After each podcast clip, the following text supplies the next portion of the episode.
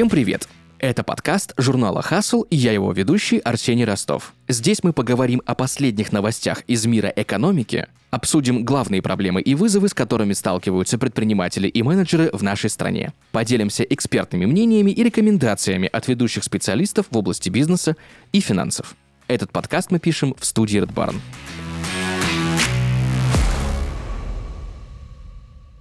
Бизнес – сложная штука, особенно с правовой точки зрения.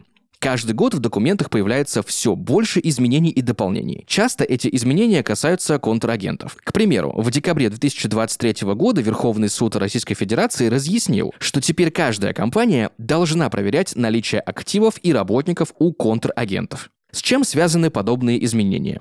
Почему государство так заинтересовано в проверке контрагентов? И самое главное, хорошо ли это для бизнеса ну или не очень. Разбираемся вместе с представителями компании Irbis Аналитика.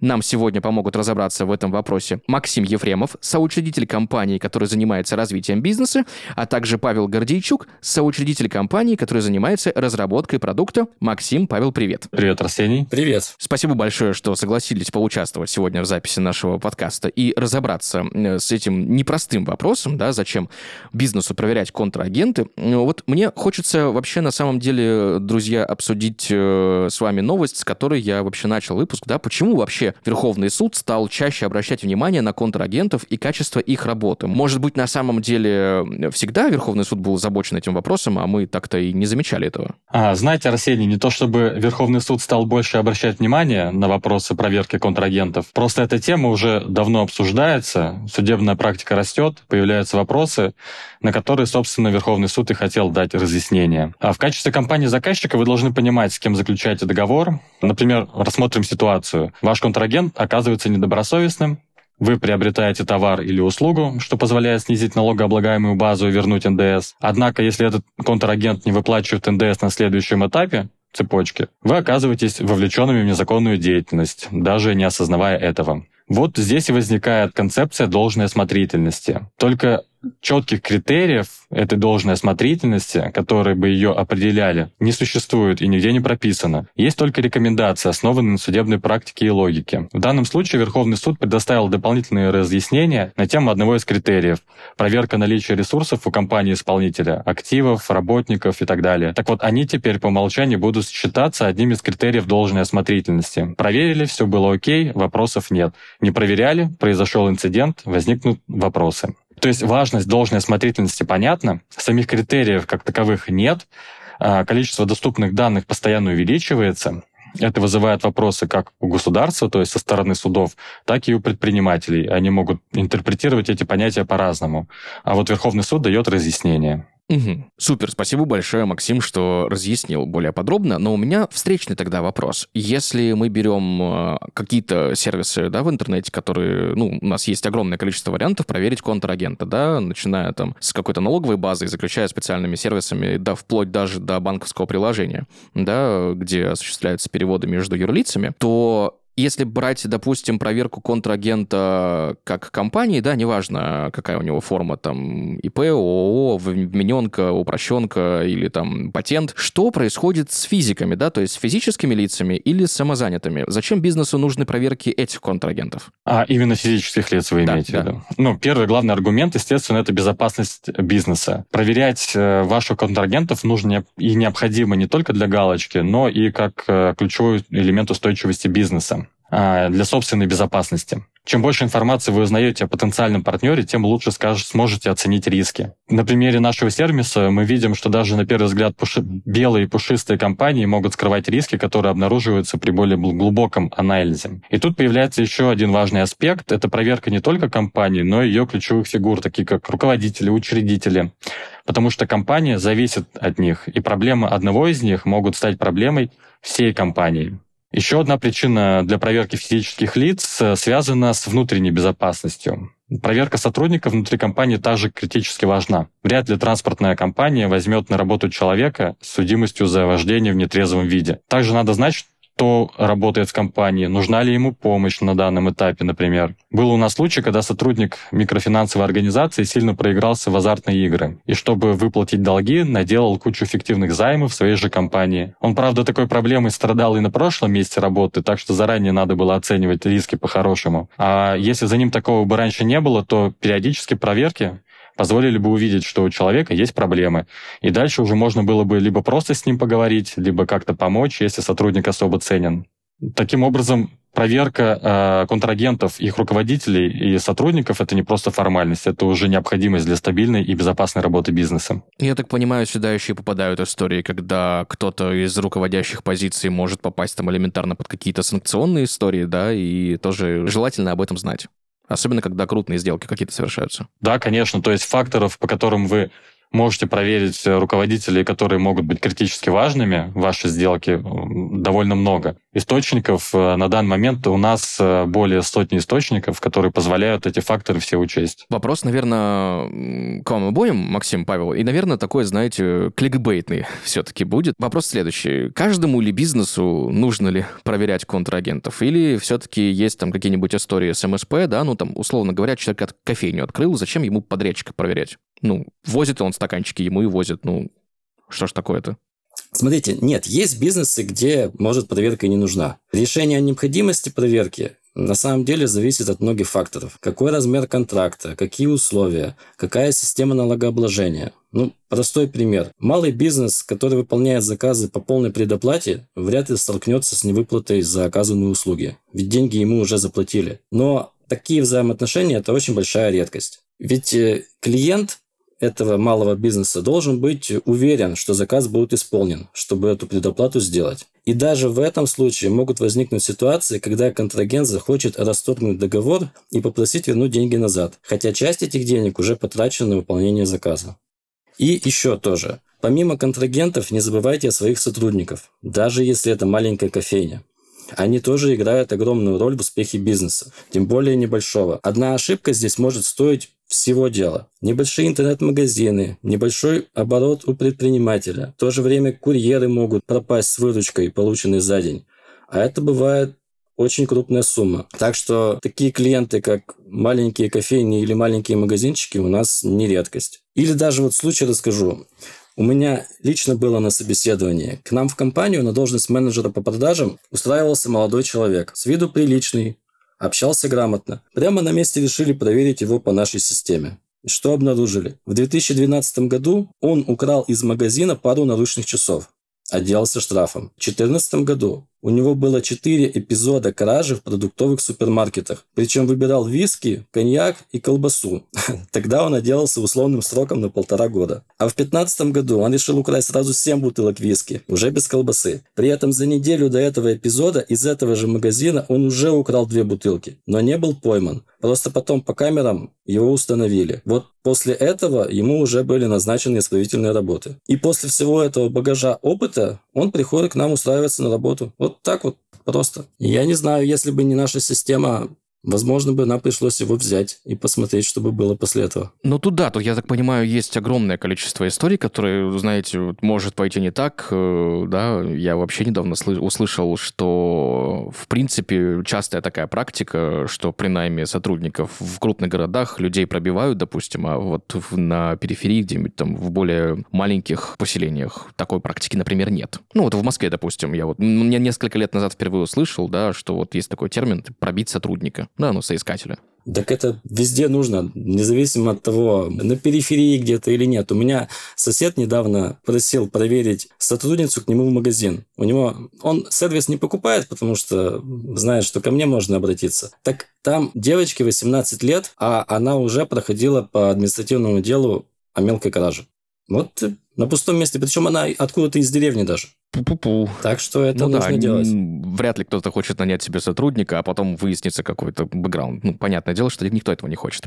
Павел, Максим, давайте немножко более подробно поговорим о компании, да, потому что вот вопросов у меня на самом деле огромное количество. Вот рассмотрим ситуацию, да, если у государства появляется запрос, например, какой-либо, да, понятно, что бизнес по закону обязан на него откликнуться. И сделать это можно различными способами, да.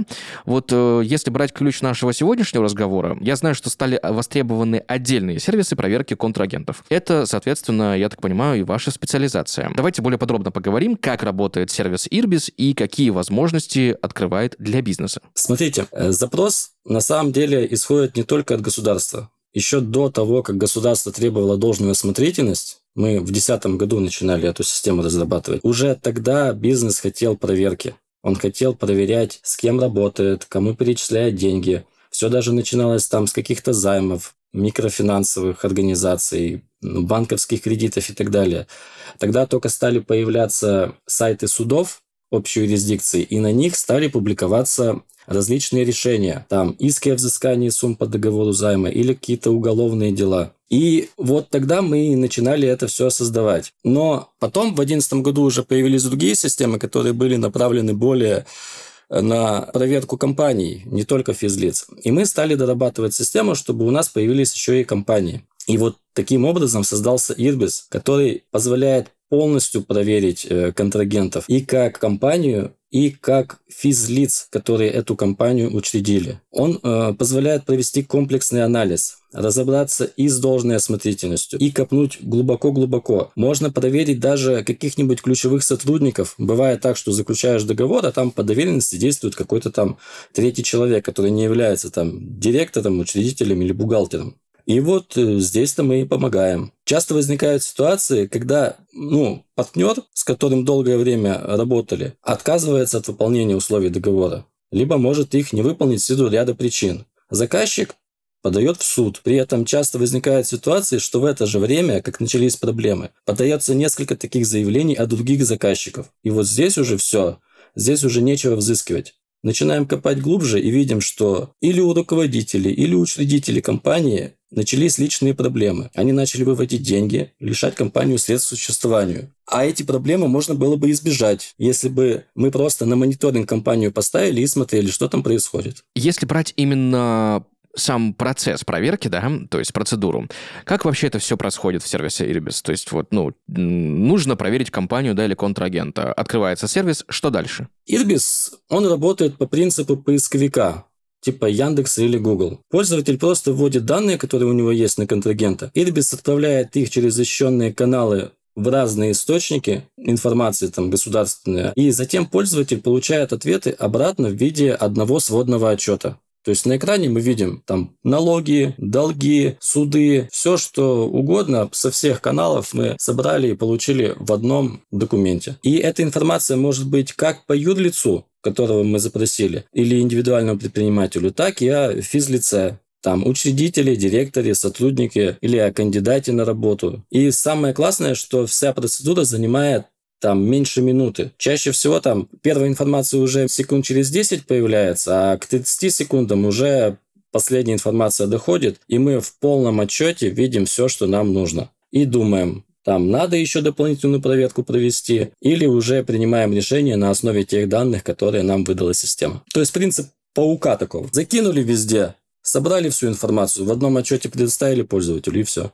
Ну, это, кстати, да, это очень удобно, потому что вся информация в одном документе, в одном отчете, не нужно постоянно там по каким-то... Одно в одном месте, другое в другом. А, Павел, Максим, расскажите вообще, в каких отраслях, э, в каких отраслях рынка у вас больше всего клиентов? И какие вообще есть тенденции на рынке? В общем, кто чаще всего э, пользуется услугами вашего сервиса? Ну, вопрос интересный, конечно. Мы проводим анализ, э, у нас есть таблицы, данные, которые мы собираем, и хотим понять, какая ниша интересуется подобными проверками больше всего, вот, но э, на самом деле все-таки сложно выделить какие-то определенные отрасли. Почти в каждой отрасли среди ключевых компаний найдется наш клиент. На данный момент у нас э, более 5000 клиентов. Можно, конечно, выделить некоторые из них все-таки. Это вроде ритейл, оптовый розничный, строительный бизнес, банки, микрофинансовые организации, некоторые производства. Возможно, это связано с тем, что эти отрасли первые поняли важность э, проверок, важность нашего бизнеса и э, его необходимость. Сейчас, конечно же, наблюдается рост э, как заинтересованности в подобных сервисах, так и насмотренности среди наших клиентов. То есть, если раньше приходилось долго рассказывать на презентации, что мы делаем, зачем нужны, сейчас клиенты уже сами задают конкретные вопросы. А что на самом деле в действительности упрощает продажу э, Ирбиса, так как, э, безусловно, у нас есть ряд неоспоримых преимуществ, и намного легче это показать знающим людям.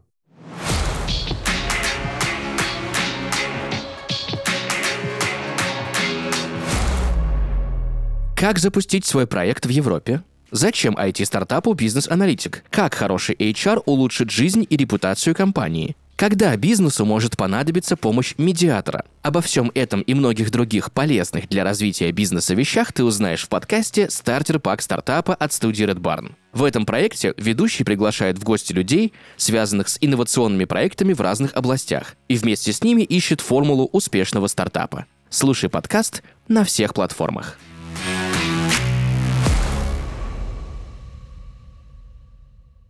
Как я уже говорил, да, вот я по своей практике помню, что контрагентов можно проверять, ну, не только с помощью сервисов, но и с помощью открытых источников. Там тот же сайт налоговый, да, по ИНН, да даже, в принципе, по паспорту можно проверить. По вашему экспертному мнению, да, все-таки соучредители компании, которые, заним... которые занимаются развитием бизнеса, да, и соучредитель, который занимается разработкой именно продукта, сервиса проверки контрагентов. Почему лучше заплатить за дополнительный сервис, чем пользоваться данными из открытых источников? Здесь на самом деле может быть несколько причин. Естественно, это не одна причина. Разберем самые основные. Первое – это время. А, сложно выделить время на проверку по всем источникам, куда мы отправляем запросы, а их может быть, как я уже говорил, более сотни. А, мы даже посчитали, что если делать все самостоятельно, то иногда можно потратить не один день на то, чтобы сделать то, что мы делаем за считанные секунды. Например, а, собственники выводят деньги из бизнеса для решения своих проблем. Очень сложно понять, где, в каком регионе у них возникли свои сложности, потому что компания зарегистрирована в одном регионе, сами собственники решают проблемы совершенно другом. И пройтись по всем сайтам судов, даже если вы определили регион проблемный, очень сложно и очень долго. Следующий фактор э, – человеческий. Если уже вы решили проверять контрагента, то делать это лучше с помощью специальных сервисов, потому что специалист, любой специалист, может забыть про какой-то ресурс, забить на него или просто пропустить информацию. Часто ресурсы, которые мы отправляем запросы, они могут не отвечать. И человека это будет раздражать, он перестанет запрашивать э, оттуда, и поэтому может пропустить что-то важное. А Простой пример. Берете человека на работу, он приносит справку о несудимости, долгов не видно, рекомендации даже есть э, и так далее. То есть вроде кажется, что человек хороший. Тем более, зачем как бы по нему делать дополнительные проверки? Оказывается, что у него есть десятки гражданских дел, которые, естественно, не будут указаны в справке о несудимости. И он любитель посудиться с бывшим работодателем, с какими-то магазинами. У нас э, пример человека есть, которого более тысячи судебных дел, который, э, можно сказать, зарабатывает на том, что он судится с бывшими работодателями, с магазинами и так далее. То есть человек, который не намерен работать, он, это его способ заработка именно судиться. Тысяча дел? Жесть какая. Да, тысяча дел. Более и... тысячи. Да, да. Ужас. Но в то же время, да, с, э, мы не будем перегибать палку.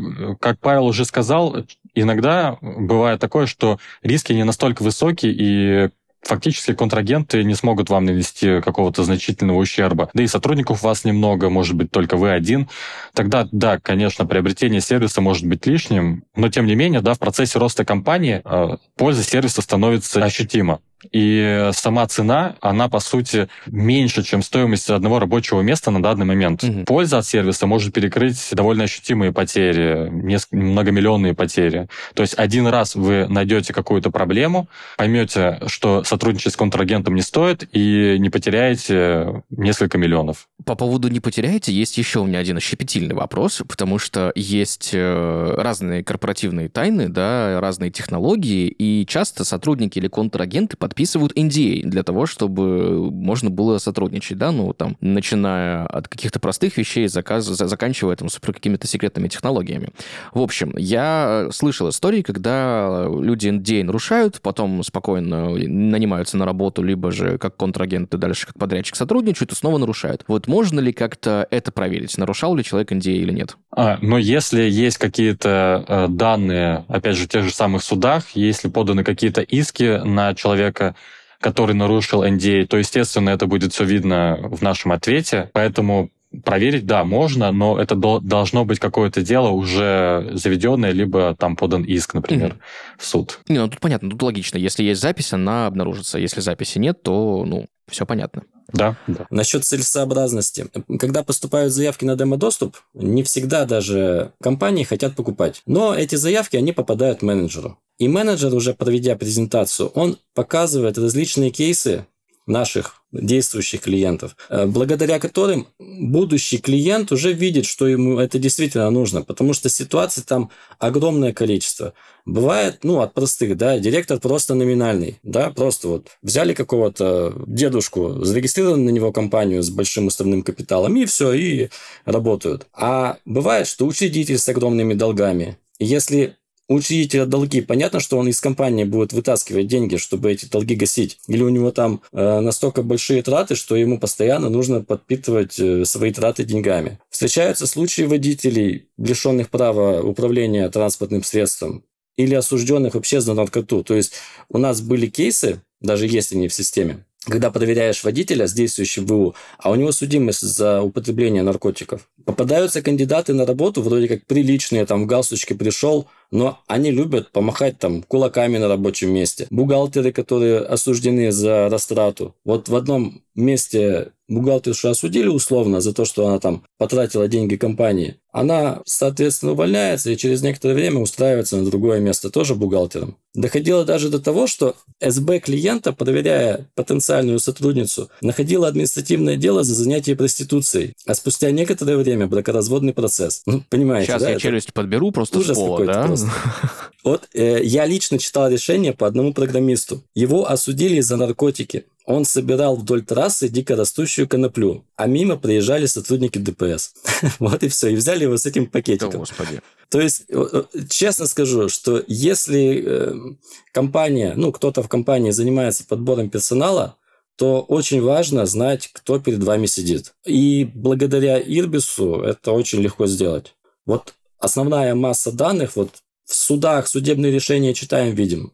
Все. Кстати, вот у меня что подумалось. Раскройте секретик. Ну, понятно, что мы не называем компании, да, и так далее и тому подобное, но э, есть, допустим, большие компании, у которых есть э, своя служба безопасности. Да, чаще всего это, конечно же, банки, и чаще всего там, конечно, СБшники, ну, очень очень профессиональные ребята. Бывает ли такое, что, ну, есть у вас клиенты компании, у которых есть своя служба безопасности и дополнительно еще пользуются вашим сервисом, чтобы прям вообще исключить любой какой-то там, ну, грешок, так сказать, либо контрагента, либо будущего сотрудника? Я скажу так, что большинство компаний, которые пользуются Ирбисом, имеют свою службу безопасности. На самом деле, э, чтобы провести проверку, одного сотрудника недостаточно. То есть он же должен как-то находить эту информацию, у них нет какой-то волшебной палочки у сотрудников э, этой службы, что они видят данные и э, махнут и получат полный отчет. Естественно, они пользуются сервисами дополнительными, потому что, как и всем людям, им нужно время,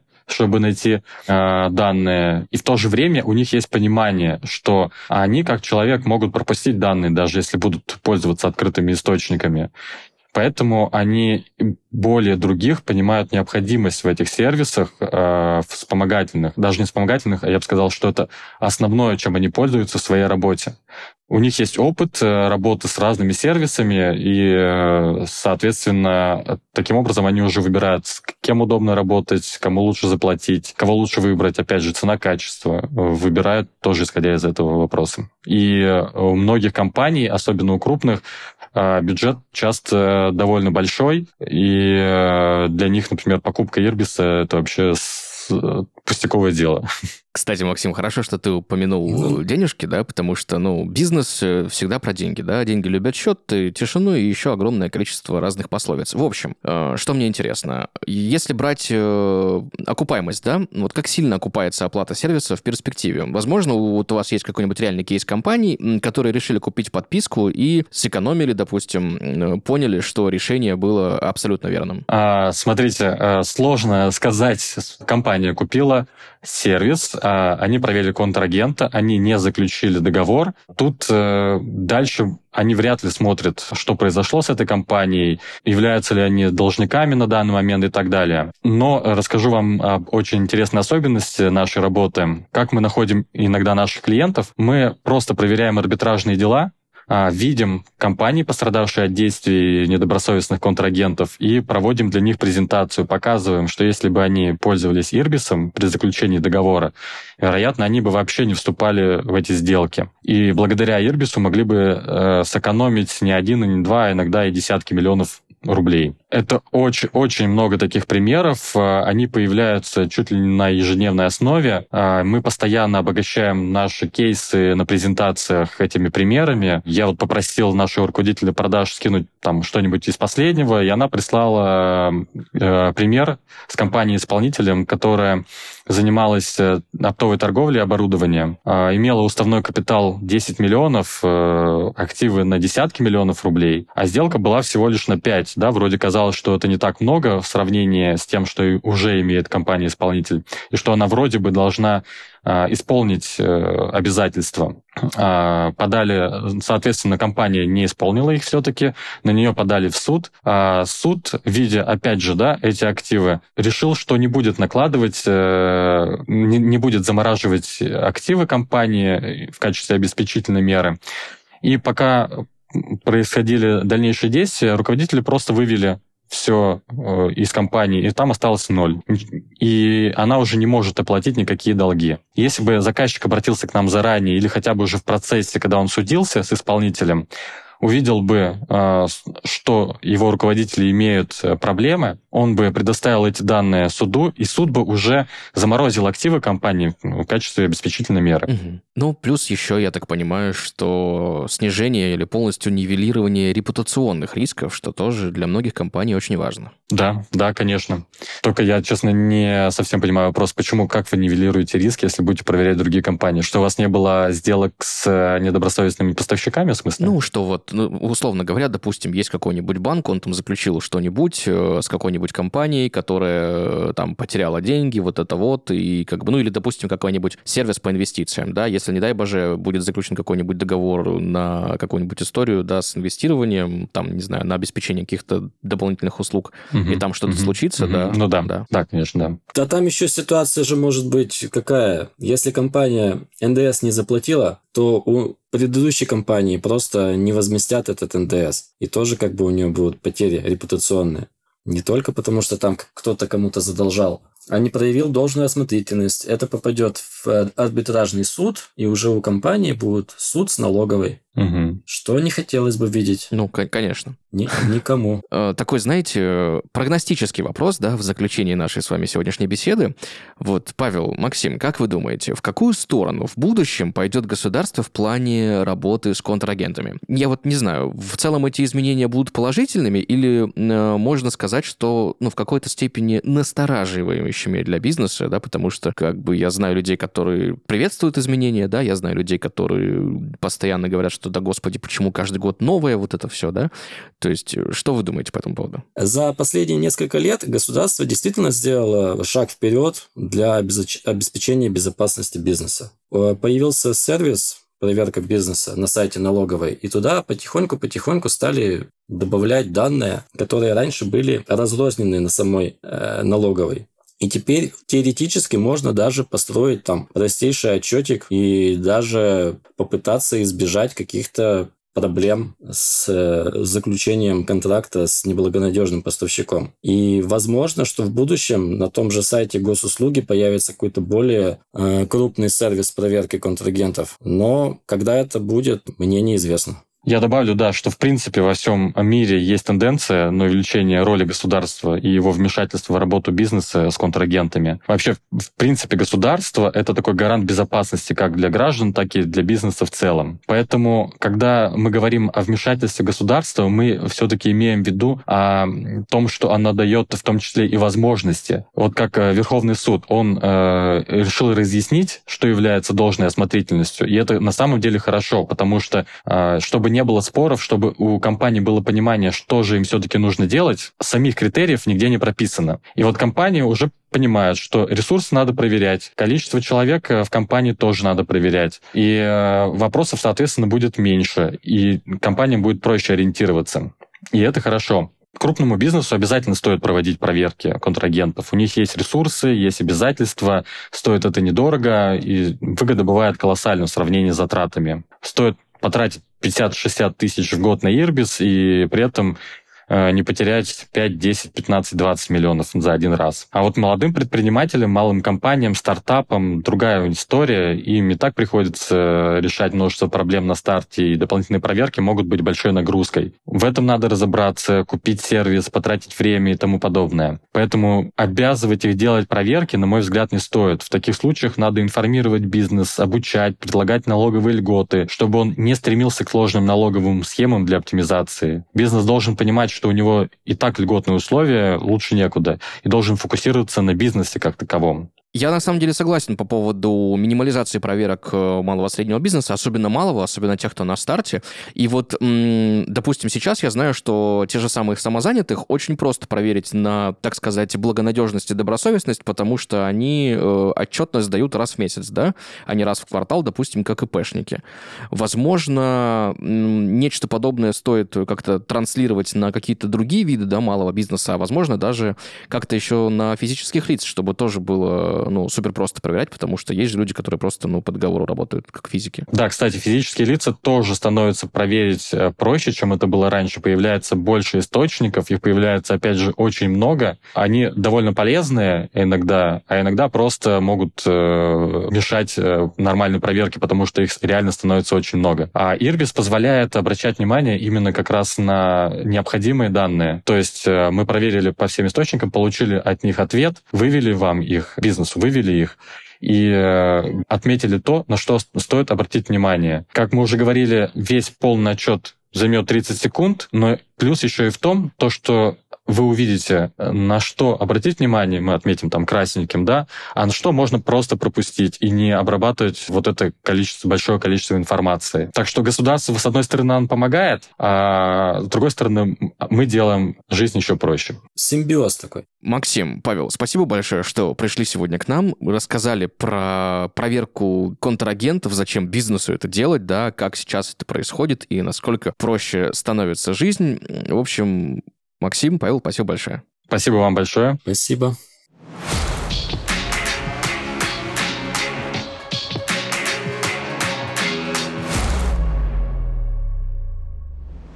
Друзья, это был подкаст «Хасл» и соучредители компании «Ирбис Аналитика» Максим Ефремов и Павел Гордейчук. Переходите по ссылке в описании, чтобы получить отчет по контрагенту за минуту.